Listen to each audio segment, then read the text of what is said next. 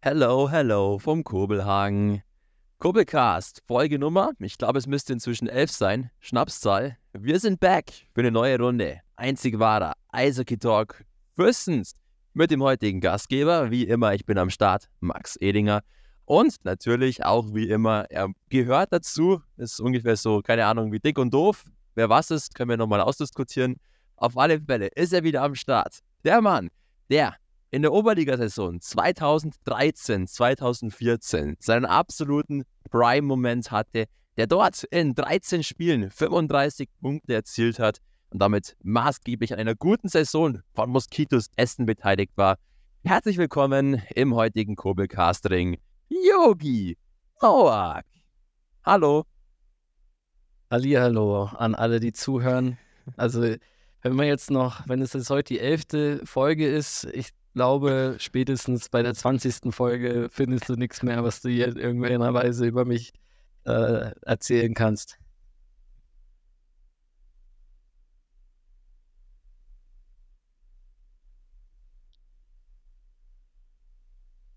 Hörst du mich nicht? Jetzt höre ich dich wieder. Du warst kurz weg, ja. auf alle Fälle. Ich habe so grob verstanden, 20 Folgen, hey, ich habe so viel Stat-Material. Ich habe extra noch in sämtlichen Online-Portalen gekramt und alles wirklich herausgeschrieben. Du weißt gar nicht, welche Liste bei mir auf dem Schreibtisch liegt von Yogi Noak Stats. Also mach dich gefasst, wie beim Adventskalender. Da kommen noch ein paar Türchen und du wirst sicherlich noch Freude haben mit mir. Auf alle Fälle, hey Yogi, sind wieder einige Tage ins Land gezogen, seitdem wir uns das letzte Mal gesehen haben. Viel zu viele meines Erachtens.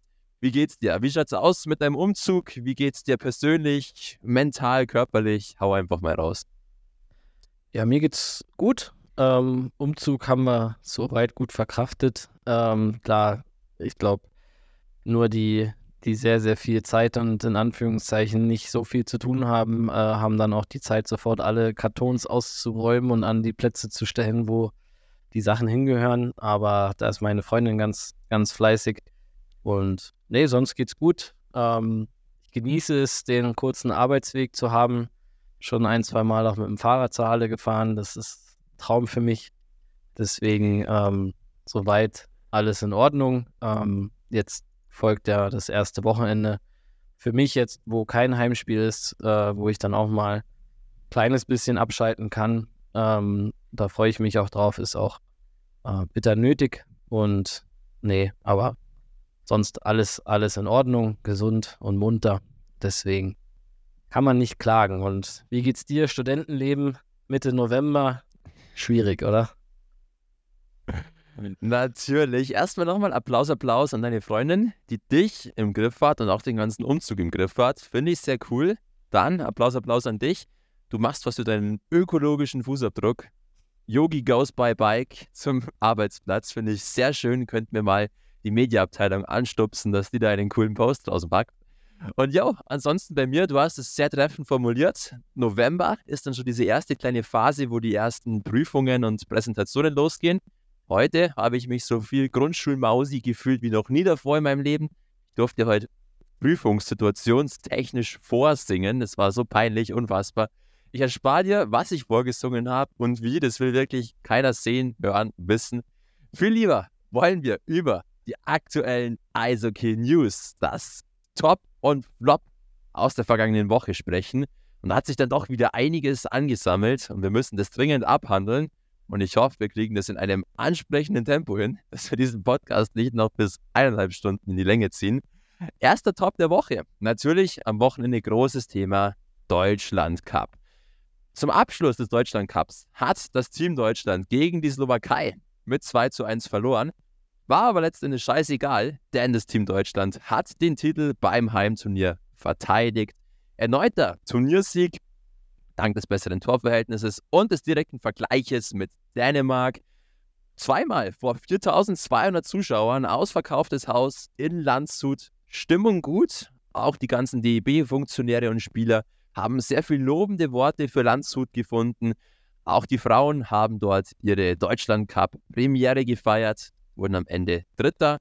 Ähm, wie hast du das Turnier wahrgenommen? Hast du es ein kleines bisschen verfolgt? Und wie ist so deine Meinung zum Standort Landshut für den Deutschland Cup?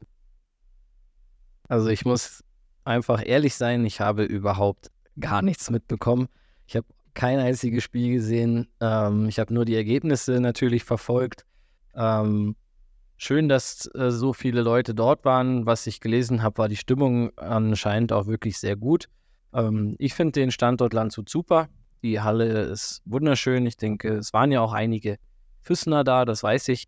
Ähm, deswegen, ähm, ich finde das toll und ich finde es auch toll, dass das immer wieder an einem Standort ist. Also ich denke, dass Landshut da auch ähm, wirklich auch, sage ich jetzt mal, geografisch ganz okay liegt. Natürlich für die, ähm, sag mal, Eishockey-Fans im Norden ähm, vielleicht ein bisschen weiter, aber da wir hier ein Füssener Eishockey-Talk sind, äh, schauen wir natürlich nur auf die Bayern und für Bayern ist das ja, ist das ja ein Katzensprung bis nach Landshut.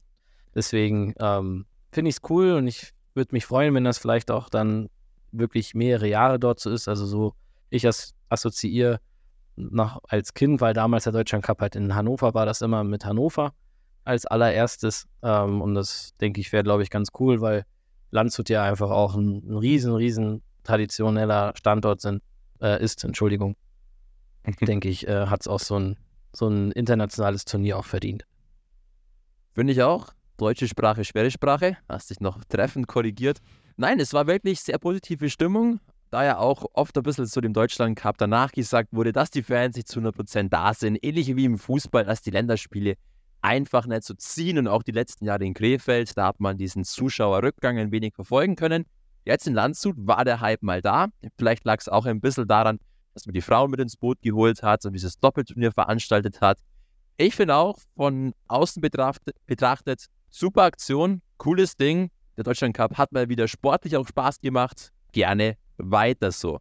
Gerne weiter so geht es auch in einer coolen Liga eigentlich, die oft ein bisschen unter dem Radar läuft. Die Champions Hockey League ist back. Die Achtelfinalpartien sind am Laufen. Gestern Abend war der Start für die deutschen Mannschaften. Ingolstadt war unterwegs, hat sich mit dem schwedischen Meister Växjö messen müssen. Da unter anderem Tobi Rieder am Start, wenn wir schon beim Thema Landshut sind. Mannheim durfte gegen Rapperswil ran. Ein Schweizer Team, das zuvor in der Vorrunde Tampa Tampere, den großen finnischen Favoriten, herausgekegelt hatte. Und Red Bull München ist am Start und spielt gegen Genf Servette, die sind vor allem dafür bekannt, dass die im Moment vor allem auf Finnenpower zählen, ähnlich wie die EV Fürsten. Die haben einfach vier finnische Olympiasieger und WM-Teilnehmer am Start, unter anderem auch die NHL-Legende Valtteri Filppula. Ähm, ist ein Top für mich, weil Champions League eigentlich echt cool anzuschauen ist, vor allem auch dieser internationale Vergleich. Wäre auf der anderen Seite aber durchaus auch ein Flop, wenn man sich mal die Ergebnisse von gestern Abend anschaut. Ingolstadt verliert daheim mit 4 zu 1. Ausgerechnet Tobi Rieder ist da auch ein Torschütze für die Schweden. Mannheim hat überraschend gegen Rapperswil wenig Chance, verliert auch mit 4 zu 1. War so nicht zu erwarten. Einzig positive Nachricht und damit sind wir wieder beim Top. Der ERC Red Bull München spielt gerade jetzt, wo dieser Podcast aufgenommen wird und es steht nach einem Drittel 2 zu 0 für die Münchner. Also die Münchner gerade das einzige Team auf der Siegesspur. Wie ist deine Meinung allgemein zur Champions Hockey League? Ähm, cooles System, coole Idee oder findest du es dann teilweise doch etwas zu überzogen, auch gerade mit den vielen Flugmeilen, die da zusammenkommen? Hat es sportlichen Reiz oder ist es bloß eine Vermarktungsliga?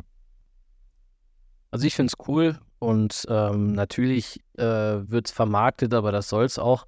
Ähm, ich finde es toll, dass da die besten europäischen Mannschaften sich messen und ähm, klar kann man sagen, dass es jetzt vielleicht aus Mannheimer Sicht vielleicht ein bisschen überraschend ist, aber die Schweizer Liga ist ja auch wirklich äh, ganz stark besetzt. Ähm, eigentlich auch somit die besten Importspieler auch immer dort, ähm, weil natürlich da der Rubel rollt. Und deswegen finde ich es echt, ich finde es cool. Ähm, ich würde mir wünschen, wenn es natürlich noch ein bisschen mehr, sage ich mal, in der Öffentlichkeit wäre oder es vielleicht auch ein bisschen einfacher wäre, die Spiele zu schauen.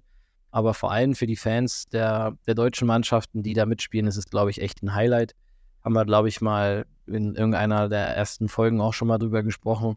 Ich habe das bei den Straubingern äh, ein bisschen mitverfolgt, wo die Fans es wirklich zelebriert haben und dann da äh, überall mit hingereist sind und eigentlich aus den Auswärtsspielen halbe Heimspiele gemacht haben. Und das ist einfach echt cool. Das ist die Emotionen, die der Sport einfach verdient und auch diese ähm, sag jetzt mal, Champions League ähm, verdient. Und ich glaube, je länger es gehalten werden kann, solange man das finanzieren kann, ähm, denke ich, wird es auch immer mehr Anklang finden und dann irgendwann wahrscheinlich auch nicht mehr wegzudenken zu sein. Da stimme ich dir zu. Und in, äh, in der Schweiz rollt nicht nur der Rubel, sondern vielleicht auch der Schweizer Franke. Und du hast absolut recht, das ist ein cooles Projekt. Grundsätzlich, leider Gottes, eben kaum im Fernsehen vertreten und deswegen wirkt es vielleicht immer so ein kleines bisschen fern und man ist nicht so ganz im Game. Aber grundsätzlich, wie gesagt, wir drücken vor allem den deutschen Teams natürlich die Daumen. Da ist noch alles drin, kann noch ganz viel passieren. Und, bei, und wie gesagt, bei München läuft es im Moment ganz gut, zumindest Stand jetzt. An einem anderen Ort, wo es auch gut läuft, das ist natürlich Fürsten. Und mit dem nächsten Top, ja, erfülle ich eigentlich meinem Vater den kleinen Herzenswunsch. Denn ich finde, weil es jetzt auch gerade eben vom EV Fürsten medial aufgegriffen wurde, wir müssen ein ganz, ganz großes Top, Top an das Schulprojekt vom EV Fürsten vergeben, an die Kooperation vom EV Fürsten mit der Realschule Fürsten, allgemein mit den Schulen Fürstens und auch mit dem Internat in Hohenschwangau. Ein Projekt, das wir schon mal angesprochen haben, was durchaus Vorreiter ist für die Region, sogar eigentlich, wenn man will, für ganz Deutschland, weil es in der Form nicht so oft vorkommt. Wie gesagt, unter der Woche kam ein Post raus. Vielleicht jetzt auch nochmal ganz kurz die Gelegenheit, lieber Yogi, für dich, liebe Grüße an meinen Vater zu senden, an Andi Jorde, an alle die, die darin involviert sind und vielleicht nochmal ganz kurz eine Stellungnahme zu diesem Top der Woche. Ja, also Grüße gehen natürlich raus. Ich habe deinen Papa erst heute Morgen äh, gesprochen in der Eishalle. Oh Gott. An die Jorde, oh Gott, oh Gott. An die Jorde vorhin. Ähm, also viele Grüße an die beiden und vor allem an, an letzteren, an, an den Andi oder äh, Andreas Jorde ist sein bürgerlicher Name. Wir nennen ihn alle Andi oder ich nenne ihn meistens AJ. Ähm, es ist echt wirklich ein, ein, ein Thema, wo wir normalerweise einen ganzen Podcast drüber unter, uns unterhalten müssen und werden wir sicherlich auch mal, wenn der Andi äh, und, und wir die Zeit finden, dass wir uns vielleicht mal zusammensetzen, weil ähm, jetzt dort jahrelange ähm, Arbeit von ihm und auch von der Realschule eigentlich äh, so die Zielgerade oder die erste Zielgerade einnimmt, dass man ähm, sich als Stützpunktschule Eishockey nennen darf und dass dort die ähm, Kinder oder Jugendlichen, die ähm, beim EV Füssen spielen, einfach die Möglichkeit haben, morgens schon aufs Eis zu gehen. Aber nicht nur das, also äh, es geht jetzt nicht nur um das Eistraining, sondern auch, sage ich mal, um den differenzierten Sportunterricht ähm, aller Altersklassen. Es ist jetzt nicht nur, dass man sagt, man konzentriert sich auf die äh, U13 bis U15, sondern wirklich von den ganz Kleinen bis, äh, sage ich jetzt mal, bis zur 17 Uhr 20, ähm, ob es über Lernstrategien geht, äh, Selbstmanagement, ähm, aber auch um, um Morgenroutinen, dass man den Kindern äh, auch das Thema vielleicht Meditation und, sag ich mal, diese, was glaube ich, was in, in generell in den jugendlichen Altern ganz wichtig ist, dass man sich damit auseinandersetzt, mit sich selbst auseinandersetzt.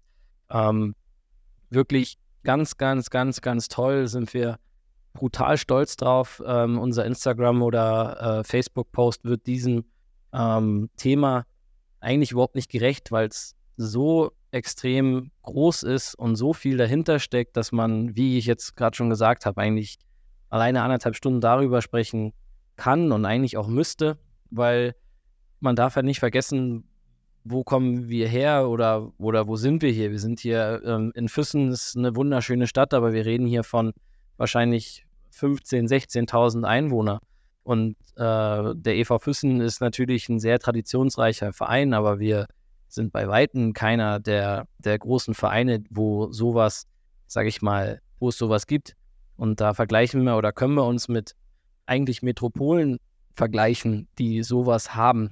Äh, und deswegen äh, ist der Stellenwert davon wirklich enorm und riesig und die, ähm, ich sage jetzt mal, die Früchte davon wird man natürlich dann auch erst in ein paar Jahren wahrscheinlich wirklich merken. Ich denke, die Kinder schon, schon relativ schnell, ähm, weil es ja so schnell geht, ähm, wie da die Entwicklung ist. Und wir sind da auch sehr, sehr dankbar für die Realschule Füssen, also für die Aufmerksamen äh, unter uns, die in den letzten Wochen im Stadion waren, haben wahrscheinlich auch schon den großen gelben Banner gesehen, der drin hängt, dass wir jetzt eine Stützpunktschule für Eishockey sind.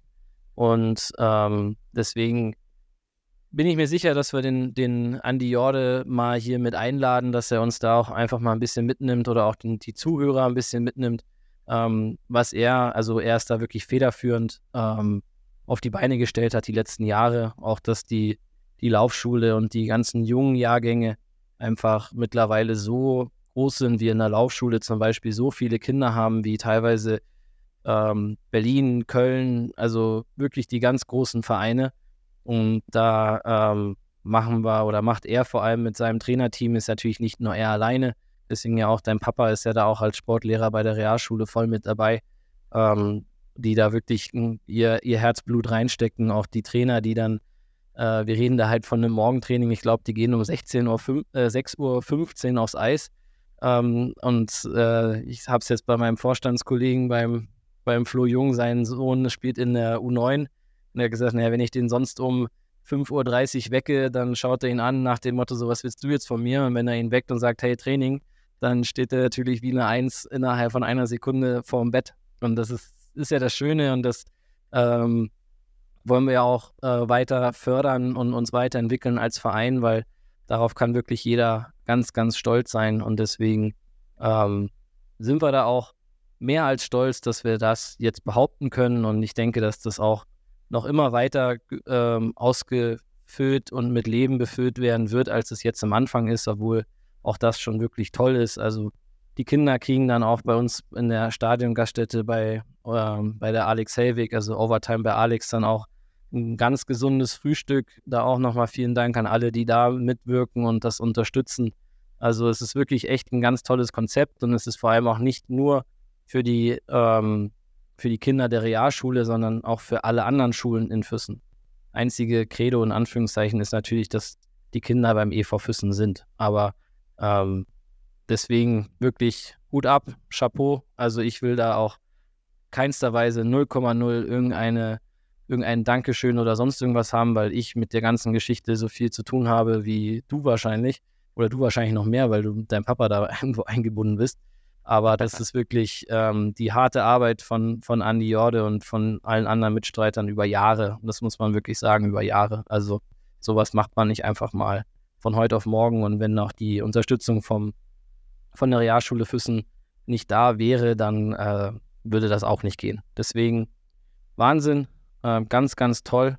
Und ähm, jeder, der da mehr darüber wissen will, da wird auch relativ zeitnah auch äh, ein Artikel von unser Medienpartner der Allgäuer Zeitung kommen, äh, wo dann auch noch mal ein bisschen mehr in die Tiefe gegangen wird. Und deswegen ähm, wirklich ganz, ganz, ganz toll. Ich sage da, sag da nur so diesen Spruch, den ich sehr gerne bringe und sehr oft auch anbringe.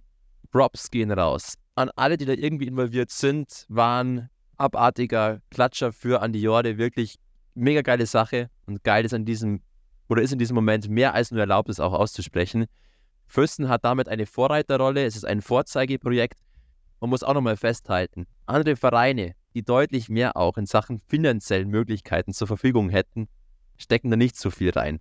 Bemühen sich um sowas überhaupt nicht. Und ich finde dann auch, dass so etwas wie sportlicher Erfolg der ersten Mannschaft dann vielleicht auch mal etwas nachgestellt werden kann, wenn man solche Vorzeigeprojekte ins Leben ruft und die auch verfolgt auch da, da könnten andere Vereine sich wirklich eine Scheibe davon abschneiden, bei denen das vielleicht sogar noch einfacher möglich wäre, wenn sie nur einfach wollen würden.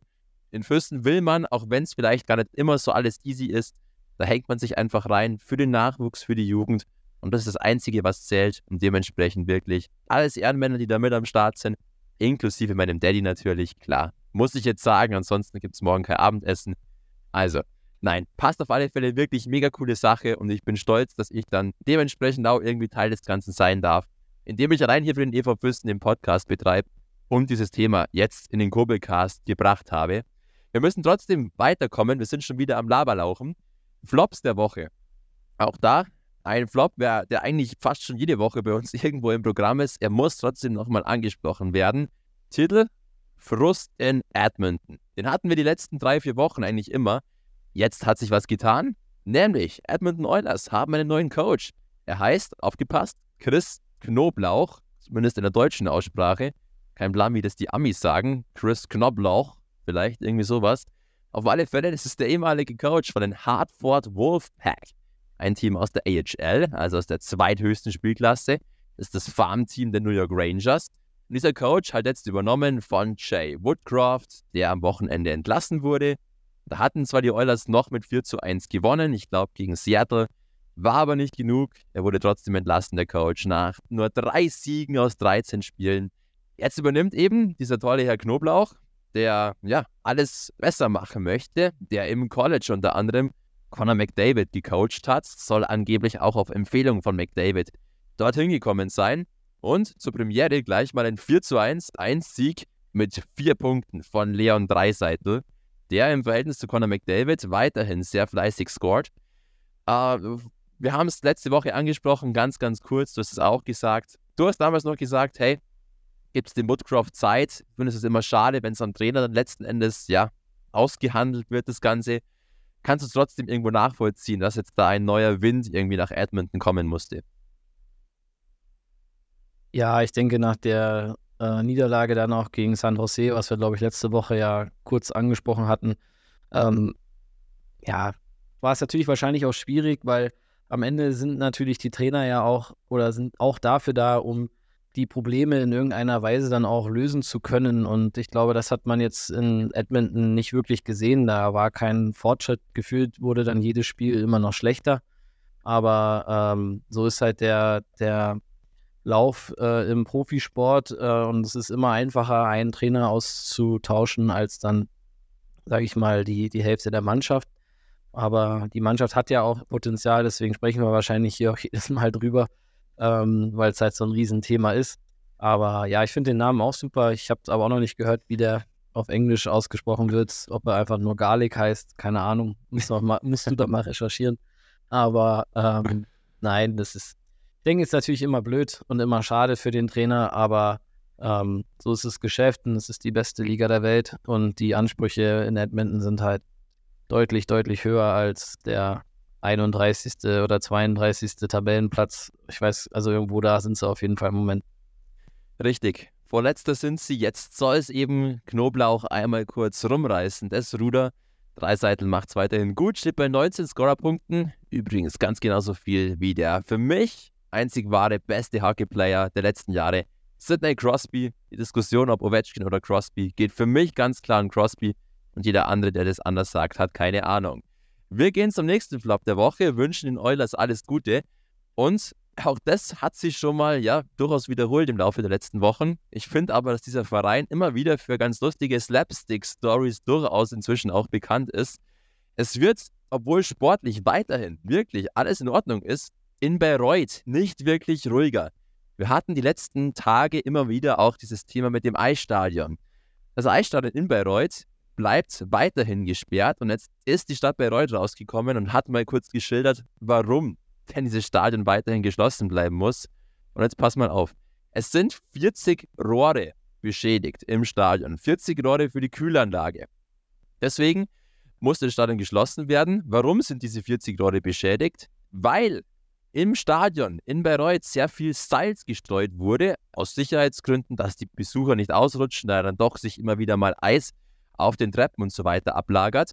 Dieses Salz ist leider Gottes in den Beton eingedrungen. Vom Beton aus auf die Rohre hat es sich abgesetzt und hat begonnen, die Rohre zu zersetzen. Wortwörtlich, so hat der Verantwortliche beschrieben, das Salz dringt mit dem Wasser durch den Beton, wo es dann mit den Stahlrohren in Verbindung kommt und diese zerstört. Jetzt ist das Problem, dieses Stadion, was vor knapp zehn Jahren kernsaniert wurde, musste jetzt nochmal komplett auf links gedreht werden. Es musste das Eis komplett abgetaut werden. Alle Rohre mussten freigelegt werden, um alles zu checken. Die Zukunft des Eisstadions ist in dem Sinne ungewiss, dass du nicht genau weißt, wann jetzt dort wieder neues Eis aufgebaut werden kann, wann alle Rohre wirklich ausgetauscht worden sind. Wir hier in Fürsten wollen uns jetzt dazu jetzt nicht weiter groß äußern, weil wir, glaube ich, einfach froh sind, wenn in dieser Hinsicht im Stadion einfach Ruhe ist und dass soweit alles läuft. Trotzdem, es passt doch irgendwie in dieses Bild bei Bayreuth, wo vieles in diesem Sommer und vor allem jetzt auch innerhalb der letzten Wochen doch durchaus irgendwie komisch war. Oder wie denkst du da, Yogi? Ja, also ist natürlich von weiter weg immer schwierig zu beurteilen. Ähm, wenn das da wirklich so war, dann ja, dass das dann doch so schnell geht, dass das durch den Beton äh, läuft, das ist wahrscheinlich auch nicht, dann wahrscheinlich nicht der richtige Beton gewesen. Allerdings ähm, hat mir heute jemand gesagt, dass die am Freitag schon wieder spielen dürfen in der Halle. Also mhm. ähm, gegen Weiden. Also hoffen wir mal, dass da alles gut geht, ähm, dass sie dann auch wieder die, ihre Heimspiele äh, dort austragen können, weil es natürlich auch für den Verein äh, aus reiner finanzieller Sicht natürlich auch extrem schwer ist, wenn man da mehrere Wochen ähm, irgendwo hinfahren muss, kostet ja natürlich auch was. Ist natürlich die Frage, wenn da die Stadt schuld ist, ob die Stadt dann dafür auch aufkommt, ähm, wage ich jetzt mal zu bezweifeln. Zumindest wahrscheinlich nicht sofort, erst im Nachhinein. Ähm, keine Einnahmen durch Heimspiele und so weiter und so weiter. Aber deswegen hoffen wir mal, dass da äh, mir jemand da kein, äh, äh, keine Fake News weitergegeben hat, dass das Spiel gegen Weiden, weil das ja auch ein Derby ähm, dann da stattfinden kann. Am, also es müsste jetzt eigentlich Freitag sein, glaube ich. Wir drücken auf alle Fälle den Bayreuther die Daumen. Wäre natürlich Wahnsinn. Vielleicht haben sie sich einfach die überragenden Füßner Eismeister ausgeliehen und deswegen läuft es jetzt so schnell wieder an. Also ich habe, wie gesagt, gestern noch gelesen, dass es ungewiss ist, wann das Eis wiederkommt. Vielleicht, wie gesagt, haben sie jetzt die Entscheidung getroffen, okay, wir können wieder mit der Eisaufbereitung loslegen. Das geht dann bei passenden Außentemperaturen ja dann doch durchaus schnell. Wir drücken die Daumen und umso mehr gibt es da wirklich einen Klatscher auf den Nacken der bei Reuter, dass es sportlich so gut läuft für all diese Unruhen, die die ganze Saison bisher mitziehen. Letzter Flop der Woche, der ja bei uns auch irgendwo gewissermaßen schon Thema war und ich finde es krass, dass dieses Thema wieder aufploppt. Und du hast dich dazu auch schon geäußert und warst damit, ja, mit mir eigentlich d'accord.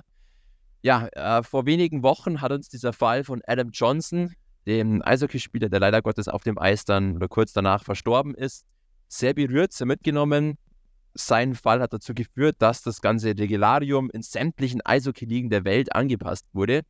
Jetzt tatsächlich wurde angeblich laut Medienberichten der Gegenspieler von Adam Johnson, der zu dieser folgenschweren Verletzung geführt hat, Matt Petgrave heißt er, wegen Verdacht auf fahrlässiger Tötung bzw. Totschlag verhaftet, ist in Untersuchungshaft und wird vernommen.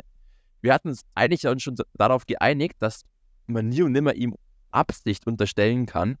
Findest du deswegen dieses Urteil, dieses vorläufige Urteil, sollte es wirklich so stimmen, man weiß es ja nicht ganz genau, aber kannst du das irgendwie nachvollziehen?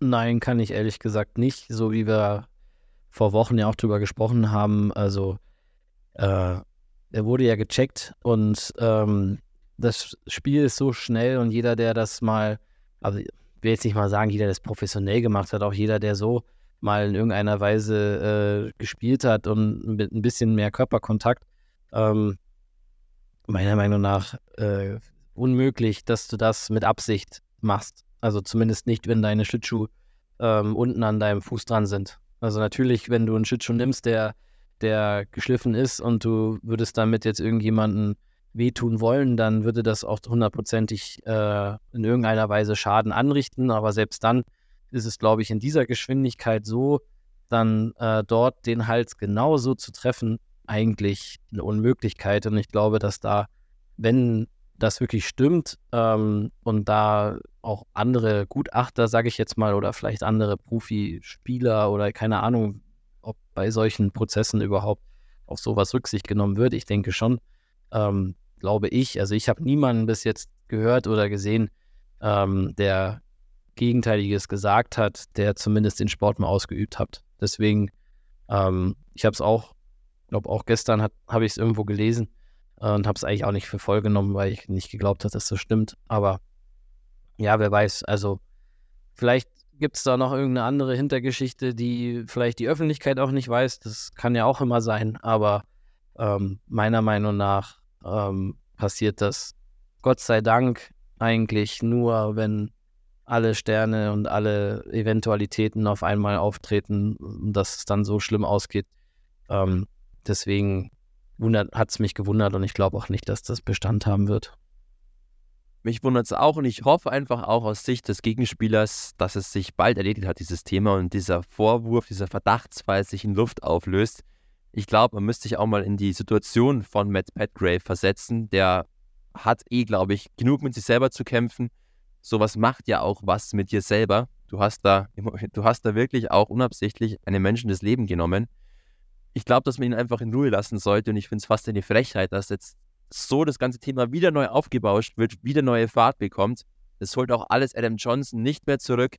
Die Szene war schon schlimm genug, ist eh schon schlimm genug, dass es leider Gottes unter diesem ja, Rahmen stattfand, dass es jeder aufnehmen konnte, sehen konnte und es vielfach verbreitet wurde. Ich hoffe wirklich einfach für alle Beteiligten, dass sich das Ganze löst, dass wir dann bald nicht mehr drüber reden müssen. Und ja, ich finde es einfach nur krass, heftig. Und ja, ein Thema, was uns jetzt wirklich hoffentlich nicht mehr allzu oft beschäftigt. Ein neues Thema, was ich noch ansprechen wollte, eine kleine neue Rubrik mehr oder weniger, da es in den letzten Tagen viel Bewegung in dieser Hinsicht gab. Ich nenne es Wechselbörse. Eine kleine Rubrik, wo ich dir, lieber Yogi Noah, jetzt dann gleich aktuelle Trades und Transaktivitäten, wie man so schön sagt, aus der Eishockey-Welt vorlesen werde, also Spielerwechsel. Und du darfst bloß ganz kurz kommentieren, ob du den Wechsel top findest, flop oder so. Na, schauen wir mal, was es wird. Okay, bist du ready? Bin ready. Okay, perfekt. Also, erster Trade, erste Transaktivität der vergangenen Tage. Jerome Flake verlässt Augsburg und wechselt höchstwahrscheinlich, das ist noch nicht offiziell, höchstwahrscheinlich zu Krefeld. Top, Flop oder schauen wir mal? Top. Okay. Nächster Wechsel. Kaufbeuern hat einen neuen Ausländer, Entschuldigung, einen neuen Kontingentspieler natürlich. Legacy fällt aus und deswegen holt sich Kaufbeuern von Odense Mike Sari einen Finnen. Ja, Kooperationspartner würde ich sagen top, aber ich glaube auch bei Importspielern eher schauen wir mal. Okay, perfekt, sehr diplomatisch geantwortet, wie immer der Yogi. Nächster Trade, nächster Wechsel. Julian Napravik, ein deutsches Talent, wechselt aus der AHL zu Frankfurt in die DEL. Top. Gut. Magnus Eisenmenger, Stockholm, jetzt bei Mannheim. Ähm, Finde ich auch top, weil die beiden leben in Oberstdorf im Sommer. So schaut's aus, richtig? Also er hat ja noch einen Bruder, der spielt ja auch da. Ja. Genau, richtig. Krass, heftig. Ja? Du bist bestens informiert, mhm. ich sehe schon. Bald kann ich dich als Co-Lexikon einstellen.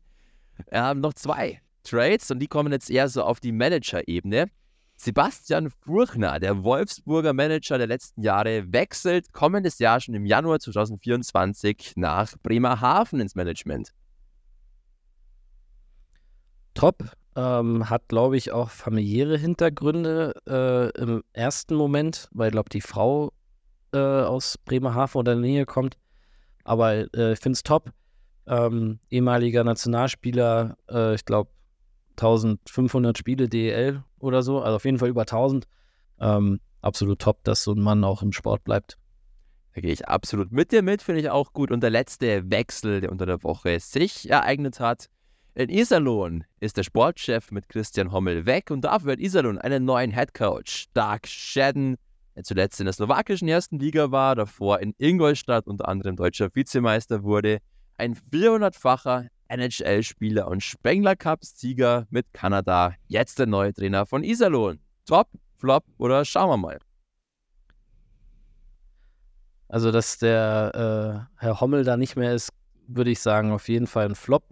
Ähm, Doug Shedden, ja, sein äh, Resümee spricht für sich. Ähm, schon top in der Situation, auch total verständlich. Ansonsten wünsche ich mir natürlich immer, dass da auch in der DEL mehr in Anführungszeichen deutsche äh, Trainer die Chance bekommen. Andererseits, ähm, ja, so wie die Situation dort ist, verständlich, dass man da vielleicht eher an die ähm, erfahrenen ähm, Trainer geht. Entschuldigung. Alles gut. Vielen lieben Dank. Das war's von der Wechselbörse. Hast du gut mitgemacht. Geiles Format, finde ich. Und es ist sehr interessant dann doch auch, welche Transaktivitäten da so passieren wo die Mannschaften wildern, jetzt vor allem, wo es Richtung Deadline geht, wo dann bald keine Trades mehr möglich sind. Ja, yeah, ähm, die große Eishockey-Welt verlassen wir für den Moment und wir steppen in die viel schönere, kleinere Eishockey-Welt, nämlich in die der Oberliga Süd. Es ist wieder Zeit für den Throwback. Der Rückblick auf die vergangenen Spiele der Oberliga Südwoche war wieder einiges los, auch mit Spielen unter der Woche. Es ist einfach so schön, merkt man, dass Weihnachten kommt, dann nimmt die Anzahl der Spiele dramatisch zu. Und wie immer, es gibt eine Klatsche der Woche. Wer hat sich einmal links, einmal rechts, einmal Nacken oben, unten abklatschen lassen? Das war krasserweise der SC Rüssersee, der zu Hause mit 6 zu 2 gegen Passau verliert. Passau mit sechs verschiedenen Torschützen. Davor hatte Passau sechs Spiele in Folge verloren und dann gewinnen die in Rüssersee, in Garmisch, die selber wiederum eine Erfolgsserie von vier Siegen hatten. Mit 6 zu 2 hatte ich das Ergebnis auch so überrascht wie mich. Ja, in der Höhe schon. Also ich fand auch in dem ersten Spiel zu Hause gegen Passau hat man auch gesehen, dass da ähm, die auf jeden Fall auch mehr als einen Schritt nach vorne gemacht haben. Ähm, in der Höhe und genau in dem, was du gerade schon gesagt hast, dass Garmisch eigentlich auch ganz gut unterwegs war, hat es mich auch überrascht, definitiv. Gut, dass der SC sich dann wieder gesammelt hat, gefangen hat und wieder in die Erfolgsspur zurückgefunden hat. Vielleicht lag es ja auch bei diesem 2 zu 6 zu Hause daran, dass Pat Cortina nicht anwesend war. Haben wir letzte Woche ja auch besprochen. Hm. Man kann jetzt mal munkeln. Auf alle Fälle finde ich erwähnenswert auch die Überraschung der Woche. Welches Team hat sich am positivsten hervorgetan? Man muss wirklich sagen, du als alter Yugi Damus hast es wieder vorhergesehen, schon im Preseason-Vorausblick mehr oder weniger. Lindau macht sich echt gut und die gewinnen in Memmingen mit 4 zu 1. Das war der erste Lindau-Sieg in Memmingen nach elf Niederlagen in Folge. Also echt Hut ab. Lindau macht da einen respektablen Job. Die nisten sich da Richtung Playoff-Plätze ein. Du hast es hervorgeahnt. Warum gleich nochmal? Was hat dich bei Lindaus so überzeugt schon im Vorfeld der Saison? Dass in Lindau einfach ähm, auch mehr Profis einfach eingekauft wurden. Das muss man so sagen, haben sich einfach stark äh, dort verstärken können. Ähm, Adriano Cacciola hat auch in Landsberg jetzt nicht von Luft und Liebe gelebt und ähm, hat, man hat es meiner Meinung nach letztes Jahr schon gemerkt, nachdem der Trainer da äh, gewechselt wurde und John Sinsinski da das Ruder übernommen hat, ähm, war es einfach eine ganz andere Mannschaft, obwohl er sie noch nicht zusammengestellt hat. Und deswegen war es für mich eigentlich klar, dass die auf jeden Fall auch einen äh, Schritt nach vorne machen und ähm, ein ernstzunehmender Gegner sind. Deswegen, ähm, ja, war das eigentlich klar. Jetzt in Memmingen zu gewinnen ist schwierig, also gebe ich dir auch recht aber haben schon eine vernünftige Mannschaft da am Bodensee. Also der Spruch Luft und Liebe, der war wirklich sehr schön. Da musste ich kurz tief in mich hineinschmunzeln. Kann ich mir bildlich ausmalen. Ah, sehr schön. Nein, äh, du sagst wie immer die richtigen Worte, du findest die richtigen Worte und so kann ich gleich überleiten zur Enttäuschung der Woche und damit werde ich vielleicht einigen hier Fürsten-Fans, die mich hier regelmäßig bashen, endlich mal den großen Wunsch erfüllen. Ja, die Enttäuschung der Woche ist für mich der EC Piting. Jetzt ist es raus. Der ECB verliert zu Hause mit 5 zu 1 gegen Bayreuth. Der ECB hat die letzten, hat aus den letzten fünf Spielen vier Niederlagen eingefahren, ist etwas abgerutscht in der Tabelle, muss allerdings, muss ich doch noch eine kleine Piting-Lanze brechen. Die Niederlagen, die vier Niederlagen, alle gegen aktuelle Playoff-Teams aus dem obersten Tabellendrittel. Trotzdem ein kleines Tief im ECP. Ich habe auch ja ein paar Connections nach Piting. Da ist durchaus so ein bisschen auch wieder, ja, der Gang zu dem Boden der Tatsachen eingetreten. Jetzt habe ich es gemacht, liebe Fürstner. Ich glaube, ihr habt es mich jetzt lieber lieb, wieder lieb. Ich kann also auch Piting kritisch reden und das darf man auch. Und wie gesagt, für mich eine Enttäuschung, vor allem 1 zu 5 zu Hause. Da hatte man sich definitiv etwas mehr erhofft, da man vor diesem Spiel durchaus auf Augenhöhe mit den Bayreutern auch in der Tabelle stand da also ganz klar die Grenzen aufgezeigt bekommen. Du, lieber Yogi, musst es gar nicht mehr weiter kommentieren, das lassen wir genauso stehen. Viel lieber mag ich deine hochgeschätzte Meinung zum EV Fürsten hören, die EVF-Momente der Woche. Ich fasse ganz kurz zusammen. Man verlor zu Hause gegen Höchstadt nach Overtime unglücklich, nach einem umkämpften Spiel, das du eigentlich vielleicht gewinnen musst, mit 3 zu 4. Am Sonntag dann eine recht unspektakuläre und eher traurige 1 zu 0 Niederlage gegen Bad Tölz. Der erste Sieg für Kamera als Tölz-Trainer. Und jetzt, gestern, eigentlich wirklich ein großes sportliches Ausrufezeichen. leider verloren, aber mehr als teuer verkauft. 3 zu 6 gegen den Spitzenreiter aus Weiden verloren. Wie würdest du diese drei Spiele zusammenfassen? Gehst du mit mir so ein bisschen, ja, d'accord, dass Höchstadt unglücklich war, Tölz eher nicht so einfach euer Spiel und das gegen Weiden eigentlich wirklich eine Top-Performance? Ja, jein. Ähm, an sich hast du es gut zusammengefasst. Ähm, ich muss aber da, wie du mich kennst, aber ich glaube, das äh, wird auch jeder, der, sag ich mal, relativ nah am Team dran ist, mir da auch recht geben. Ähm, ich ziehe alle Hüte, die ich habe, vor, vor meiner Mannschaft und vor den Jungs.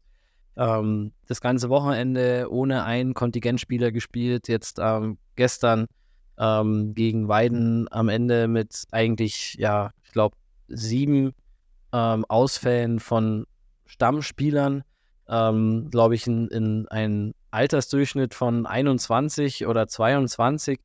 Ähm, unfassbar. Also, wenn man sich das alles auf der Zunge zergehen lässt, ähm, kann oder darf meiner Meinung nach niemand in irgendeiner Weise dort irgendjemand kritisieren. Natürlich sind wir in einer Profiliga, wir sind im Leistungssport und man wird nach Ergebnissen gemessen. Das ist auch in, in irgendeiner Weise auch gut so. Ähm, am Freitag gegen Höchstadt gehe ich ja zum Teil d'accord. Ähm, Höchstadt meiner Meinung nach auch nicht da, wo sie eigentlich sein sollten, haben vor der Saison auch das Ziel Top 4 ausgegeben. Der Kader ist eigentlich auch dementsprechend ähm, verbessert worden. Martin Heinisch aus Weiden geholt, äh, Sergei Topol aus äh, Memmingen.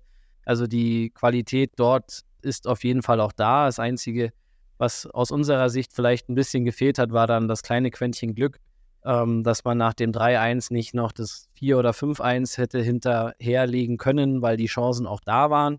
Ähm, hat man dann nicht, wie der liebe Eishockey-Gott so will, kriegt man dann das 3-3 in in, im letzten Drittel und ähm, im, in der Overtime, ja, ist es auch manchmal vielleicht Glück, vielleicht Pech. Ähm, der, der Trainer von Höchstadt nimmt den Torwart raus, spielt 4 gegen 3. Äh, wir schießen zweimal aufs leere Tor und der geht wirklich ganz, ganz knapp dran vorbei. Ähm, hätte dann auch der Sieg sein können, wäre meiner Meinung nach auch total verdient gewesen, wenn man den kompletten Spielverlauf sieht. Im letzten Drittel war Höchstadt schon klar besser, aber die ersten beiden Drittel waren von unserer Mannschaft wirklich super. Ähm, Spiel in Tölz am Sonntag äh, war das erwartet schwere Spiel. Ähm, eine typische sag jetzt mal, Axel Kamera eingestellte Tölzer Mannschaft, die abartig viel gearbeitet hat, ähm, gekratzt, gebissen, äh, alles was ging. Ähm, sehr schwierig zu spielen, auch unter der unter dem Hintergrund, dass wir einfach so viele Verletzte haben und vor allem halt von unserem jungen Kader dann eigentlich noch die Erfahrenen auch nicht dabei waren. Äh, und nichtsdestotrotz fand ich, haben wir da super uns verkauft. Ähm, auf Bausi wieder ein abartiges Spiel gemacht. Nach vorne ging leider nicht viel. Das muss man auch einfach so sagen. Ähm, was auch ja, der Personaldecke geschuldet ist. Es gibt keine andere Mannschaft in der Liga, die ohne ähm, Importspieler mehrere Spiele spielen und dann trotzdem so konkurrenzfähig sind. Und deswegen natürlich dann verdient für Tölz, weil wenn wir kein Tor schießen, dann haben wir auch keine Punkte verdient. Das ist einfach auch so. Ähm, und ja, gestern gegen Weiden jeder, der im Stadion war, ist natürlich immer schwierig unter der Woche, ist eigentlich auch nicht gewollt von der Liga, aber durch die 13 Mannschaften geht es leider nicht anders. Ähm, eigentlich hätte die Leistung von unseren Jungs ähm, gestern, glaube ich, gefühlt 1800 Zuschauer verdient gehabt, die einer absoluten Vollprofimannschaft, die aus Weiden da gekommen ist. Also ich, ich sage zwar vielleicht immer wieder und vielleicht auch ein, einmal zu oft, aber da werde ich auch nicht müde. Unsere Jungs waren am Montag und am Dienstag arbeiten. Die sind um fünf ins Stadion gekommen, wie normal zum Training und haben alle acht Stunden gearbeitet. Und äh, ich war ja auch mit dem Tölz. Es war nicht so weit, aber man ist trotzdem immer erst um zwölf daheim. Also ähm, Hut ab vor unseren Jungs und die da wirklich ein, ein, ein Spiel auf Augenhöhe gezeigt haben, hat er auch dein äh, Lieblingstrainer aus ehemaligen Piting-Zeiten, der Bassa, in der Pressekonferenz auch gesagt, dass das Spiel auch nach auch einen EVF-Sieger verdient hätte. Am Ende hat sich da dann leider auch die Qualität von beiden dann durchgesetzt und dass dann zum Beispiel Thomas Rubisch ähm, kaltschnäuzig das Ding äh, lange Ecke halb hoch reinschießt. Aber nichtsdestotrotz, ähm, die Jungs super gespielt, super gekämpft. Ähm, auch die Kooperationsspieler ähm, aus Kaufbeuern, auch der, der Riaz Barbulis, ähm, auch wieder ein, ein tolles Spiel gemacht. Also ich glaube, da ist jeder EVF-Fan gestern doch trotzdem zufrieden nach Hause gegangen, obwohl jetzt ähm, alle drei Spiele verloren wurden. Aber ich finde immer, es ist immer eine, eine Frage der Art und Weise, wie man verliert. Und vor allem unter den Umständen, die wir gerade haben. Einer von meinen Vorstandskollegen, der sagt, ja, bei uns läuft die Scheiße auch bergauf. Ähm, ist gerade einfach so, es ist schade. Aber ähm, jetzt haben wir, da wirst du ja bestimmt gleich auch drauf eingehen, nur ein Spiel am Wochenende, ähm, was auch nicht leicht wird. Und deswegen, aber um den Throwback jetzt zu beenden, wahrscheinlich wieder viel zu lange für dich, weil du guckst wahrscheinlich die ganze Zeit schon wieder auf die Uhr. Ähm, ich bin stolz auf die Jungs, kann auch jeder stolz sein. Jeder, ich glaube auch, jeder Fan ist irgendwo stolz. Natürlich will man gewinnen. Das wollen die Jungs vorneweg, der Trainer natürlich auch. Aber in den äh, Möglichkeiten, die wir personell im Moment haben, ähm, schlagen wir uns meiner Meinung nach mehr als, mehr als gut kennst mich inzwischen schon zu gut. Natürlich geht mein Blick Richtung Uhr, aber trotzdem, ich will dir diese Minuten immer wieder geben und die Minuten würden wir auch immer wieder gerne hinten dran packen, denn die sind absolut wichtig und richtig. Und für dieses Team darfst du, musst du und kann, glaube ich, auch jeder andere Füssen-Fan mindestens 25 Lanzen brechen. Man muss wirklich bedenken, alle drei Importspieler nicht da. Der Altersdurchschnitt dieses Teams ist ohnehin schon, wenn alle Importspieler auch da sind, bei circa 21,5 Jahren. Jetzt sind die nicht da und du spielst mit acht Förderlizenzspielern. Heißt, der Altersdurchschnitt ist irgendwas zwischen 20 und 21 Jahren. Und trotzdem schaffst du es wirklich, so einem Team wie Weiden, die vom Kader her Richtung fast schon DEL langsam spielen, auf alle Fälle DEL2-Potenzial haben. Du kannst diesen Kader wirklich zumindest an den Rand einer Niederlage treiben, lange mithalten und mit Kampf und mit ehrlicher Eishockeyarbeit dagegen anstinken. Überragend, wirklich, da stellt es mir persönlich die Gänsehaut auf es ist nicht in Worte zu fassen, was das für eine Leistung ist, auch die letzten Wochen allgemein. Man muss es immer auch mit zweierlei Maß sehen und eben diese ganzen kleinen Sachen außenrum ein bisschen mehr beachten, weil man da doch sehr schnell auch nur auf die Ergebnisse schaut und dann sehr schnell auch negative Stimmen aus dem Fanlager kommen. Das, was da gerade eben gemacht wird, ist wirklich das optimale, maximale aus einer schwierigen Situation. Punkt. Und darauf gilt es erstmal bloß zu schauen. Und wenn ein Sebastian Buchwieser sich ungewohnt demütig zeigt und solche Kommentare sagt, herausgibt, dann tut er das nicht nur aus Höflichkeit, sondern der ist da wirklich durchaus direkt und ehrlich. Der schätzt es wirklich und hat es wirklich auch so gesehen, dass der Fürsten da spielerisch hat mithalten können. Also, ich glaube, dem, dem gibt es nicht mehr viel hinzuzufügen. Einfach Respekt. Wir hoffen auf eine Besserung des Lazaretts und dann wird es auch sportlich in Sachen Ergebnissen wieder besser ausschauen. Der Spirit, der Drive und allgemein das Team funktioniert in Fürsten und das trotz der vielen Rotationen und eigentlich eines Kaders, der nie von Spiel zu Spiel genau gleich ausschaut, wie zum Beispiel in Weiden, die halt seit 13 Spielen immer denselben Spieltagskader eigentlich vorzuweisen haben. Auch das mal bedenken, liebe Kobelcaster. Das ist eine schöne Überleitung zum EVF Insider, natürlich. Äh, sorry, lieber Yogi, aber es ist natürlich die brennendste Frage aller Fragen. Wie geht's? Bauer Neudecker, Bibi und unseren neuen ja, Krankheitsfall, unserem neuen Sorgenkind Aki. Ja, also ich, erste Reaktion wäre zu sagen, ja, denen geht's gut. Denen geht's auch gut. Also da ist jetzt keiner dabei, äh, wo wir uns ernsthafte Sorgen machen müssen. Ähm, die große Frage, auf die du natürlich schielst, ist, äh, wer spielt am Freitag, wer spielt nicht. Ähm, am wahrscheinlichsten von allen dreien wird wahrscheinlich Philippe Beauboublé äh, sein, hatte aber auch gestern immer noch leichte Symptome, deswegen konnte er gestern noch nicht spielen. Ähm, ist aber auf dem Eis, trainiert voll. Ähm, deswegen genauso wie Bauer Neudecker, der einfach jetzt immer Schritt für Schritt sich näher herankämpft, aber es wäre einfach noch zu früh.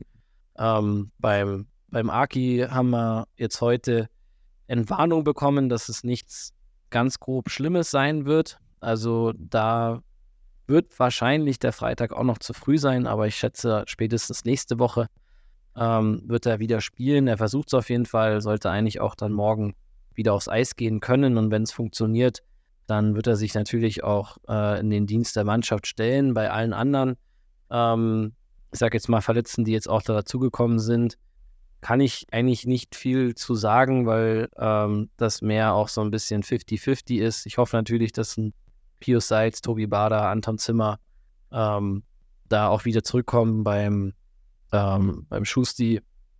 Jakob Schuster äh, wird es auf jeden Fall noch nichts. Der wird wahrscheinlich auch äh, das kommende Wochenende vielleicht auch darüber hinaus noch ausfallen. Mal sehen, wie er sich wieder zusammenrappelt.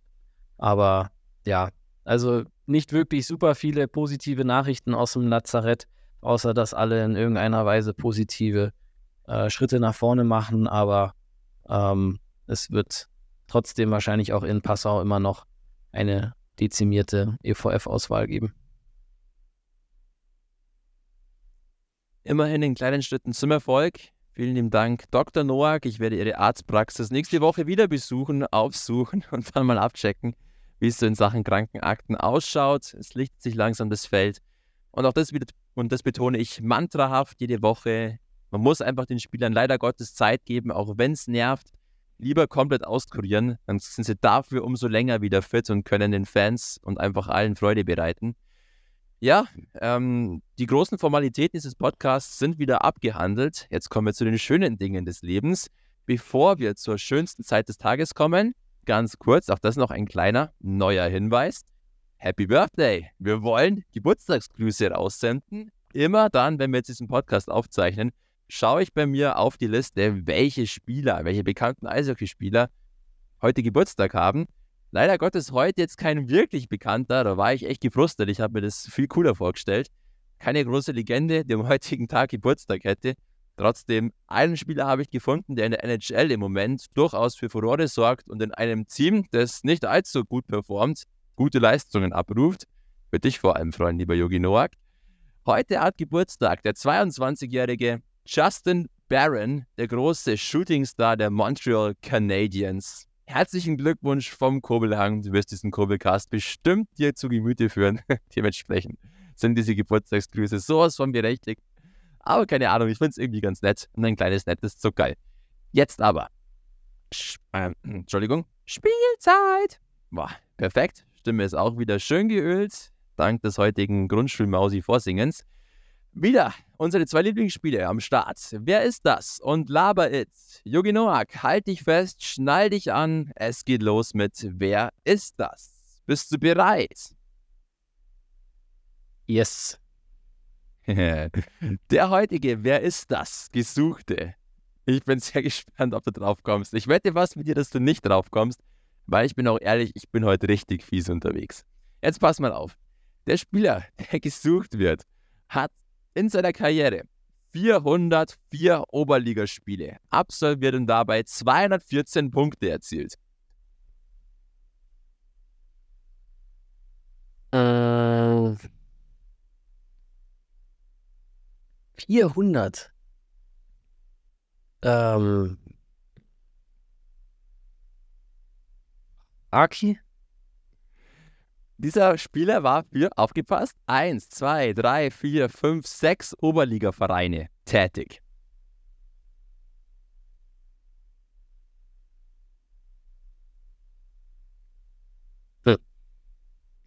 Next. Und dieser Spieler war im Nachwuchs bei den Kölner Haien. Dann muss es Manu Malzer sein, oder?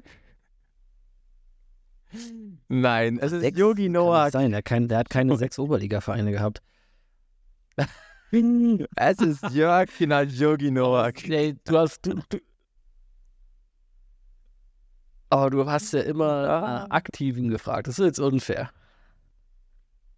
Heute wollte ich dich mal so richtig, richtig fest triggern. Ich habe wirklich, ich habe leider Gottes meine ganzen Informationszettel zu Hause liegen lassen. Die liegen schön daheim. Dementsprechend musste ich kurz improvisieren und habe mich deiner wunderbaren Vita bedient. Aber ich fand schön. Ich habe kurz gedacht, okay, vielleicht, vielleicht weißt du sogar deine genaue Zahl an Oberligaspielen, die du absolviert hast. Vielleicht hast du es genau im Blick. Hattest du Gott sei Dank nicht. Jetzt bist du wieder ein bisschen schlauer geworden, dank mir. Und wir alle hatten einen kleinen Lacher. Ach, was für eine Karriere. 404 Oberligaspiele. Respekt, Alter, ey. Ja, das hätte ich jetzt auch gar nicht gewusst, ehrlich gesagt. Also irgendwas zwischen 300 und 400 hätte ich getippt. Aber ja, die Zeiten sind vorbei, wo man immer fürs Hundertste irgendwie geehrt wird oder so. Früher gab es das noch. Aber nein, ist jetzt auch nicht so weltbewegend. Ja, du bekommst das goldene Kobi-Abzeichen, das vierfach goldene Kobi-Abzeichen einfach in die 400 Oberligaspiele. Ja, hey, Spiel 1 hast du wunderbar gemeistert, war wirklich sehr süß. Jetzt kommt Spiel 2, unser aller Lieblingsspiel, Laberitz. Und wieder zwei unglaubliche Geschichten aus der Welt des Eishockeys und vor allem aus der Welt des EV Füssen. Achtung, fertig, let's go. Ich bin sehr gespannt, weil heute wieder zwei super coole Geschichten damit am Start. Erste Geschichte. Wie immer, ich bin brandaktuell. 1939, 1940 schafft es tatsächlich ein österreichischer Verein, deutscher Meister zu werden. Unter gegebenen Umständen. Brauche ich, glaube ich, nicht erläutern, warum.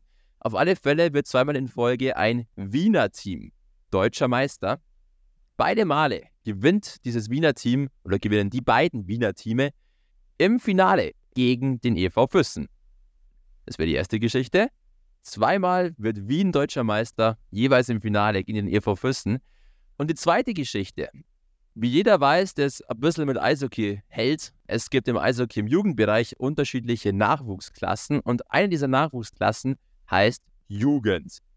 Und der EV Füssen ist mit sechs Titeln, sechs deutschen Meistertiteln in diesem Jugendbereich, der erste 1952, der letzte 2017, der bis heute erfolgreichste Verein in dieser Altersklasse. Auf Deutschland-Ebene. Geschichte 1 nochmal. Die beiden Wiener Vereine, die deutscher Meister wurden, jeweils im Finale gegen den EV Füssen. Und Geschichte 2. Der EV Füssen, der in der deutschen Nachwuchsklasse Jugend sechs deutsche Meistertitel bis heute geholt hat und damit zum erfolgreichsten Verein zählt. Das ist heute die Geschichte 2, weil nämlich unsere Jugend beziehungsweise U, oh Gott, 17 ist Jugend jetzt, glaube ich. Ich bin da, ich bin da nämlich sehr schlecht, weil ich immer noch Oldschool die Nachwuchsmannschaften im Kopf habe. Bei uns äh, hieß das ja alles noch oder hatte das ja alles noch andere Namen und nicht äh, wurde nicht nach U-Mannschaften bezeichnet. Ähm, hat es ja dieses Jahr auch wieder oder hat dieses Jahr geschafft in die Endrunde, die dann jetzt bald beginnen wird. Und deswegen ähm, war mir dieser, dieser Tipp geläufig, dass es 2017 das letzte Mal war. Du bist, stimmt das? Ja, du bist das neue wandelnde Eva Füssen Lexikon und hast natürlich erstens wieder gut aufgepasst, zweitens gut zugehört und drittens richtig geantwortet. Richtige Antwort, Geschichte Nummer zwei, ist korrekt. 2017 dann der letzte Titel, 1952 der erste. Geschichte 1 ist falsch. Was in dieser Geschichte 1 richtig ist, ist die Tatsache, dass 1939 und 1940 wirklich diese beiden österreichischen Teams deutscher Meister wurden. Leider Gottes nicht damals im Finale gegen den EV Füssen. Füssen war zwar zweimal in diesem damaligen Endrundenmodus mit am Start, weil sie zweimal Vizemeister in der Südgruppe wurden. Allerdings sind sie dann in dieser Endrunde jeweils früh ausgeschieden. 1939 hat Wien im Finale gegen Berlin gewonnen und 1940 wurde der deutsche Meister nach einem Tabellensystem ermittelt und da war Wien ebenfalls vor Berlin und vor Düsseldorf. Füssen war dort Fünfter. Also, again what learned, wieder tolle Facts aus der deutschen und der Füssener Eishockey-Welt. Und ich muss wirklich festhalten, du wirst immer besser in Sachen Tippen, Schätzen und ja, Geschichtsfacts ordnen. Respekt geht da an dich raus. Und weil ich angehender Lehrer bin und genau weiß, auf was es ankommt, habe ich meine Hausaufgaben erledigt und habe mich an deine Challenges herangemacht, die du mir gestellt hast. Ich habe diese Rubrik jetzt mal entweder Max Edi Challenge genannt oder Bring den Edinger ins Schwitzen. Kannst du dir gerne nochmal aussuchen, was dich da mehr anspricht. Aber vielleicht wiederholst du noch mal ganz kurz, was du mir letzte Woche für eine Hausaufgabe gestellt hast. Ja, also dafür brauchen wir auf jeden Fall einen besseren Namen. Äh, ich überlege mir mal was. Irgendwas, was ich mit, mit meiner Schulzeit oder nicht mit meiner Schulzeit, aber was vielleicht negativ mit Schule behaftet ist oder so. Muss ich mal, frage ich mal unsere Schüler, die, die wir ja noch im Nachwuchs haben. Ähm, die Frage war, äh, wir haben ja einen wirklich coolen neuen ähm, Bierbecher oder Getränkebecher, muss ja nicht nur Bier drin sein, ähm, jetzt bei uns in der Halle und da war meine Frage, wer sind die Legenden, die dort abgebildet sind. Yes. Erstmal ganz kurz, yo, gerne neuer Name für die Rubrik. Gerne mal die jungen Boys und Mädels in der Schule fragen. Die lassen sich selber was Cooles einfallen. Zweitens, die Becher sind wirklich überragend cool. Ich habe sie mir dann natürlich ein paar Bilder schicken lassen. Ich habe ich hab sie kurz in der Hand gehabt. Wirklich sehr, sehr nice. Da gehen Props raus an die Marketingabteilung. Ich glaube nicht, dass du das gezeichnet oder in Auftrag gegeben hast. So kreativ Nein. ich dann doch nicht ein. Ja, eben schon, ja. Aber natürlich habe ich zum einen mich ein bisschen beraten lassen, zum anderen aber auch wirklich selber ein bisschen recherchiert. Und jetzt pass Oh, auf, also ich bin gespickt? gespannt, ob ich. Äh, ja, Gespickt hast du also. Ja. Gespickt, was ist schon gespickt? Also, äh, schon Marabini. Ähm, jo, aufgepasst. Von links nach rechts auf diesem Becher sind, jetzt bin ich gespannt, ob das wirklich richtig ist. Einmal Ecken, Ambrus, Völk, Trautwein, Kehle und der legendäre Xaver Unsinn. Bin ich richtig? Das, jetzt machen wir mal einen Cliffhanger für die ganzen Zuhörer. Das würde ich jetzt gerne mal von unseren Zuhörern nämlich zugeschickt bekommen, ob das stimmt oder nicht. Also ich habe die Namen ähm, meiner Meinung nach oder meiner Information nach, meiner Meinung ist das falsche, der falsche Ausdruck, aber meiner Information nach ist einer von den sechs, die du genannt hast, nicht der richtige. Aber ich bin mal gespannt. Wir haben ja ganz, ganz tolle und fleißige Zuhörer, wo auf jeden Fall auch äh, hundertprozentig wandelnde Lexika ähm, dabei sind, die dann entweder sagen, du hast recht oder meine Informationen sind richtig. Aber ich will jetzt nicht verraten, welcher von den sechs Namen vielleicht der falsche ist. Bin ich mal gespannt. Du bist so gemein und hältst die Spannung hoch. Andererseits muss ich sagen, du baust hier quasi ja proaktiv die Zuhörer mit ein. Das ist natürlich wunderschön. Also gerne mal entweder mich oder den Yogi Noak berichtigen und dann sind wir sehr gespannt, wie die Auflösung nächste Woche ausfällt. Und yo, hey, wir machen es wie immer perfekt. Nächste Woche ist wiederum ein super cooles Stichwort auf das nächste Wochenende. Auf den Vorausblick auf das Oberliga Süd-Wochenende. What's next? Wo spielt der Jever Füssen ähm, als nächstes? Und es kam bereits schon an, du hast es wie immer ein bisschen gespoilert, du Frecher. Es geht am Freitag nach Passau. Es darf in Passau gespielt werden. Ein Duell, was zumindest tabellarisch durchaus ein Nachbarduell ist, auch wenn die Fahrt nach Passau nichts mit Nachbar zu tun hat. Eine sehr lange Auswärtsfahrt. Ähm, wenn du an Passau denkst, an was denkst du da? Was macht Passau für dich als Team aus? Vor allem jetzt auch in dieser Saison. Also wenn ich jetzt an Passau denke, dann denke ich immer, dass es dort immer arschkalt war, wenn wir da gespielt haben. Also die Halle auch irgendwie echt kalt ist. Ich meine, unsere Halle ist auch wirklich kalt, das muss man auch äh, zugeben. Aber ähm, das war immer, das das Erste, was ich mit Passau assoziiere. Ähm, ja, sehr unangenehme Mannschaft zu, äh, zu spielen, weil ähm, oft, gut, dieses Jahr fand ich, ging es eigentlich, aber oft so ein bisschen, ich sag mal, auf im Eishockey-Slang gecheatet wird. Also das heißt, dass die Stürmer von denen immer so ein bisschen spekulieren, dass vielleicht die Scheibe durchrutscht oder quasi immer in der Hoffnung, dass dann der Pass auch ankommt und das macht es natürlich immer sehr gefährlich. Ähm, war ja auch beim Heimspiel gegen Passau so, wo wir, glaube ich, zwei oder drei Alleingänge ähm, von denen äh, parieren oder Bausi besser gesagt parieren musste. Und deswegen fand ich das immer total unangenehm und hat keinen Spaß gemacht, gegen die zu spielen. Vor allem nicht als Verteidiger, weil du die ganze Zeit immer so ein bisschen auf der Hut sein musst, dass sich da nicht wieder irgendeiner an die gegnerische oder von uns aus gesehen an die eigene blaue Linie geschlichen hat.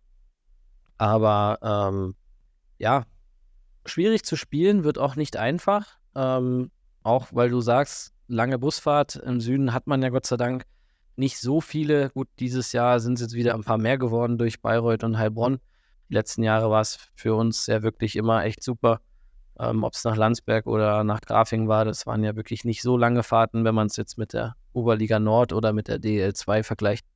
Aber ähm, nee, immer unangenehm in Passau. Ähm, waren auch immer eng, entweder ganz, ganz enge Spiele oder ganz klare Spiele irgendwie. Also so habe ich das immer in Erinnerung gehabt. Ähm, aber jetzt hoffen wir natürlich das Beste, dass unsere Jungs da die drei Punkte mit nach Hause nehmen. Das hoffen wir natürlich sowieso immer, weil wir große Friends von mir Wissen sind. Und letzte Podcast-Folge hatte den Titel Der Trend is your friend. Und in diesem Fall, bei diesem Duell, muss man echt sagen, der Trend ist der EVF-Friend. Denn im Duell Passau gegen Füssen, wenn man sich die letzten elf Spiele zu Gemüte führt, hat der EV Fürsten davon sieben Duelle gewinnen können. Alleine davon die letzten vier Duelle gehen allesamt auf das EV Fürsten-Konto. Läuft also, könnte durchaus sowas wie ein kleiner Lieblingsgegner des EVF sein. Trotzdem, die Passauer darf man nicht unterschätzen. Auch das hatten wir schon mal angesprochen. Die haben sich stark verjüngt, gehen da auch jetzt ein bisschen andere Wege, kooperieren etwas mehr. Auch mit Straubing unter anderem, ein wenig auch mit Landshut. Also da ist durchaus was am Wachsen, auch viele jüngere Spieler, die jetzt dort zugange sind. Und natürlich einer, der im letzten Jahr auch schon wirklich wahnsinnig überzeugt hat und der dieses Team auch in diesem Jahr wieder trägt, ist dieser junge tschechische Kontingentspieler Jakob Cicek, der wieder nach 13 Spielen schon 23 Scorerpunkte vorzuweisen hat, der übrigens die Liga in Sachen Schüsse aufs Tor anführt. Der hat einfach schon 102 Schüsse aufs Tor abgegeben. Der zweitbeste in dieser Wertstatistik ist Tyler Ward von Weiden, der hat 62 Schüsse aufs Tor. Es ist wirklich unfassbar, wie viel der aufs Tor ballert. Jakob Cicek ja, und ansonsten, wie gesagt, auch sonst ein paar durchaus arrivierte Kräfte in Passau. Eigentlich ganz gut, die Teamchemie. Jetzt letztens eben auch das Ausrufezeichen gegen Rüssersee, unter anderem auch gegen Heilbronn gewonnen. Also die sind immer mal wieder für einen kleinen, ja, Ausrutscher gut und zwar im positiven Sinne. Auch mit David Seidel, auch der so ein junges Talent, der da im Moment wirklich gute Performance zeigt. Also ein schwieriger Gegner in der Kältebox Passau. Wie gesagt, Kobelang ist schon wirklich in Sachen Minustemperaturen ordentlich dabei. Also wer da keine lange Unterhose am Start hat, friert sich meistens die Klöten ab. Ansonsten, ja, gibt es zu diesem Duell nicht mehr viel zu sagen, glaube ich. Es wird ein Duell auf Augenhöhe werden. Mit welchem Ende, Yogi Noak? Es ist wieder Zeit fürs Tippspiel. Sag doch bitte mal, was schätzt du, was denkst du, was wird dieses Duell uns bringen? Wie wird dieses Duell ausgehen? Ich sage, es wird ein 2 zu 4 für den EV Füssen. Sehr schön.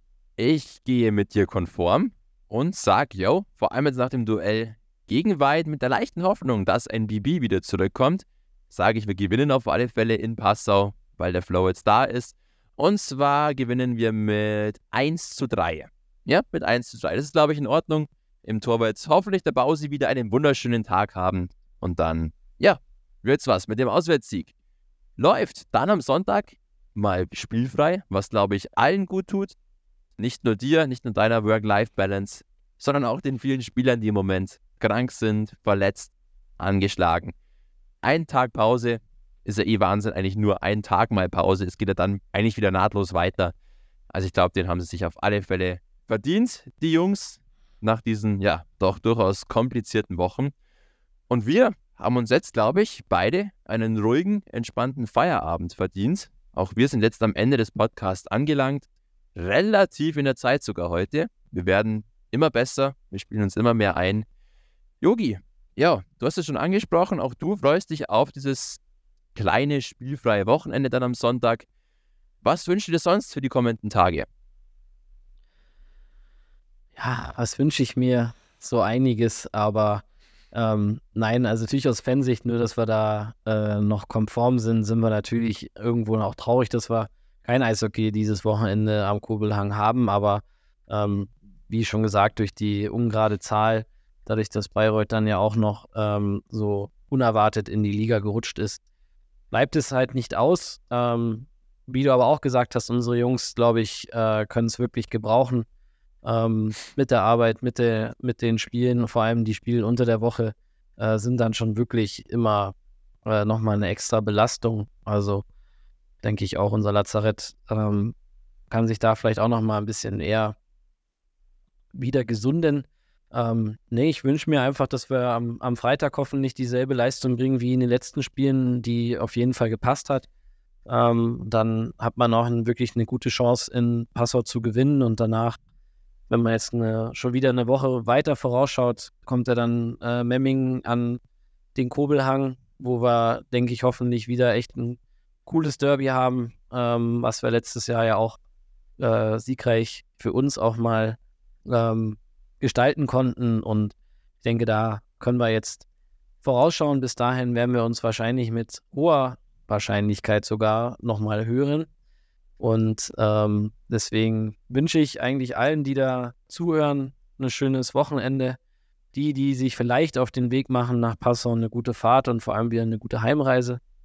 Und ansonsten gerne einfach den Kurbelcast, wie sagst du immer, bewerten, teilen. Äh, Feedback, immer Feedback, wenn irgendwas mal angesprochen werden soll. Gerne den Kollegen da mal was schicken oder bei Social Media. Und ansonsten, ja, bin ich auch mit meinen Latein am Ende. Um wie spät haben wir es? Ah, Punkt 9. Schau, es ist perfektes Timing. Just in time. Und du bist einfach wirklich mein kongenialer Partner. Du wirfst gerade eben wieder dieses wunderschöne, diese wunderschöne Rubrik Fanfragen in den Ring. Und genau das sollte jetzt auch mein persönlicher Abschluss für den heutigen Kurbelcast sein. Ich war heute viel am Reden und ich darf jetzt trotzdem nochmal zum Schluss ein wenig reden. Denn uns hat wieder eine Fanfrage erreicht und die war sehr schön, die war sehr treffend im ganzen, ja, im ganzen Umfeld der letzten Wochen. Und diese Fanfrage war, hey ho, der von Fürsten spielt ohne Importspieler. Wann gab es das zuletzt im deutschen Profi-Eishockey, dass ein Profi-Eishockey-Team komplett ohne Kontingentspieler aufgelaufen ist? Ich muss sagen, diese Frage habe ich nicht selber beantwortet. Da hatte ich professionelle Hilfe, da gehen kurze Dankesgrüße raus an den Sepp. Auf alle Fälle, um das noch ganz kurz aufzugreifen, im Januar diesen Jahres, Januar 2023, war es tatsächlich zum letzten Mal so, dass ein deutsches Profiteam ohne einen einzigen Kontingentspieler aufgelaufen ist. Es war beim Duell Halle gegen Krefeld und da war es bei Halle der Fall, dass dort alle Kontingentspieler nicht am Start waren, alle verletzt waren und nur mit deutschen jungen Spielern gespielt wurde. Sehr interessant. Und weil ich immer noch ein kleines Zuckerl oben drauf setze, habe ich dann geschaut, wie ist das krasse Gegenteil? Wann wurde in einem Spiel oder auch in einem Team am meisten Kontingentspieler bzw. ausländische, nicht deutsche Spieler eingesetzt? Und da würdest du nie drauf kommen, deswegen frage ich dich auch jetzt gar nicht so weiter. Dieses Team war das DEL-Team von Bremerhaven im Jahr 2016, 2017. Damals waren von 23 Spielern im Kader 20 Spieler nicht deutsch, nicht in Deutschland geboren. Man durfte damals offiziell elf nicht deutsche Spieler im Kader haben, neun pro Spiel einsetzen. Und damals in Bremerhaven 2016, 2017 20 von 23 Spielern nicht deutsch, diese drei Spieler, die deutsch waren, davon waren zwei junge Förderlizenzspieler mit einmal 17, einmal 18 Jahren und der dritte war ein halber Slowene. Also wirklich unfassbar. Diese Zeiten sind jetzt inzwischen vorbei. Man hat das Regularium auch aufgrund von solchen Fällen zum Glück angepasst, finde ich, den richtigen Weg, den man da einschlägt. Aber schon krass, oder die Zahl 20 von 23. Ja, also wirklich unfassbar. Und das ist ja jetzt noch gar nicht so lange her ist, ähm, erschreckt mich, weil ich habe jetzt an das Bossmann-Urteil gedacht, wo äh, ja dann wirklich äh, fast die ganze DEL ja fast nur Ausländer waren. Also ähm, nee, wirklich erschreckend und ich hoffe, dass da trotzdem auch noch immer weiter dran gearbeitet wird, auch wenn die deutsche Nationalmannschaft jetzt vielleicht gerade in den letzten internationalen Vergleichen ziemlich gut abgeschnitten hat. Aber meiner Meinung nach müssen die Ausländer Stellen, die Importstellen, so muss man es ja wirklich sagen, ähm, sagt man ja nur im Slang Ausländer, ähm, da reduziert werden, dass einfach mehr Plätze für mehr deutsche Spieler da sind, dass mehr Nachwuchs auch gefördert werden kann, ist natürlich die, die Gretchenfrage, weil ja viele auch sagen, die Liga oder die Ligen sind halt nur so gut, weil natürlich auch so gute Ausländer dort spielen. Klar, ähm, hat natürlich auch seine Berechtigung. Andererseits finde ich, ähm, würde es weder der DL noch der DL2 und auch der Oberliga wehtun, wenn man wieder oder noch eine Ausländerstelle weniger hätte. In der Oberliga ist es ja auch geplant, dass man wieder zurück auf zwei geht. Aber lassen wir uns überraschen. Im deutschen Eishockey ist, glaube ich, nicht so sicher, wie das nicht sicher ist. Deswegen, ähm, aber ich würde es mir wünschen für alle ähm, und vor allem für alle Nachwuchsspieler, weil auch dann die Ligen, glaube ich, wieder ein bisschen gesünder werden, weil ja auch vor allem die, die wie jetzt zum Beispiel in Weiden oder wo du jetzt gerade gesagt hast, mit dass Halle mit jungen deutschen Spielern gespielt hat, das würde ich jetzt auch so nicht unterschreiben. Ähm, das einfach dann logischerweise ist ja auch, kann man den Spielern ja auch überhaupt gar keinen Vorwurf machen, die älteren, auch erfahrenen Spieler dann in die Ligen nach herunten quasi gespült werden. Es geht ja nicht nur bis zur Oberliga, es wär, ist ja in der Bayern- oder Landesliga dasselbe. Ähm, wenn dort oben dann die Regularien so sind, dass sie nicht mehr dort spielen dürfen, ähm, dann hören sie natürlich auch nicht auf. Aber das ist noch das Wort zum Sonntag. Also lieber DEB, liebe DEL, Ausländer, Importstellen reduzieren. Danke. Dein Wort zum Sonntag, eher dein Wort zum Donnerstag. Da wird nämlich dieser Podcast erscheinen, der Kurbelcast. Ein kleiner moralischer Seitenhieb, moralischer Appell zum Abschluss. So macht man das hier im einzig wahren Eishockey Talk Fürstens, der jetzt in diesem Moment wieder sein Ende findet.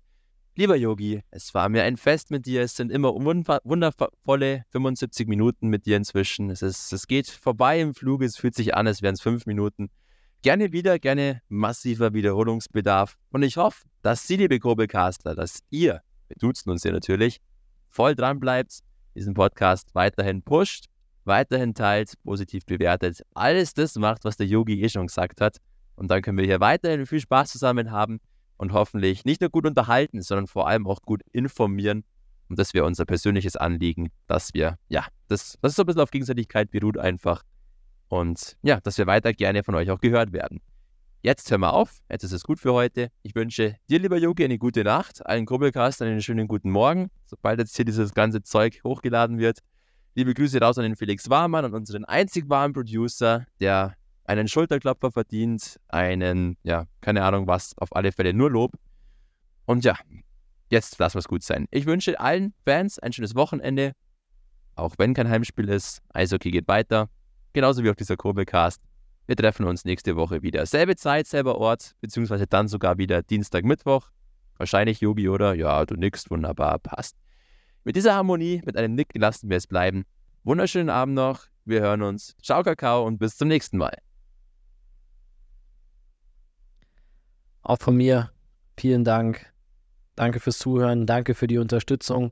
Auch an alle Fans, ähm, die in die Stadien kommen und auch so uns unterstützen. Vielen, vielen Dank. Und auch natürlich die Grüße nicht nur an den Felix, sondern auch an den Sebi und an den Fabi. Und darum nochmal herzlichen Glückwunsch zu deinem Nachwuchs in dieser Stelle. Also, jetzt sind wir wirklich fertig. Vielen Dank. Bis zum nächsten Mal. Tschüss.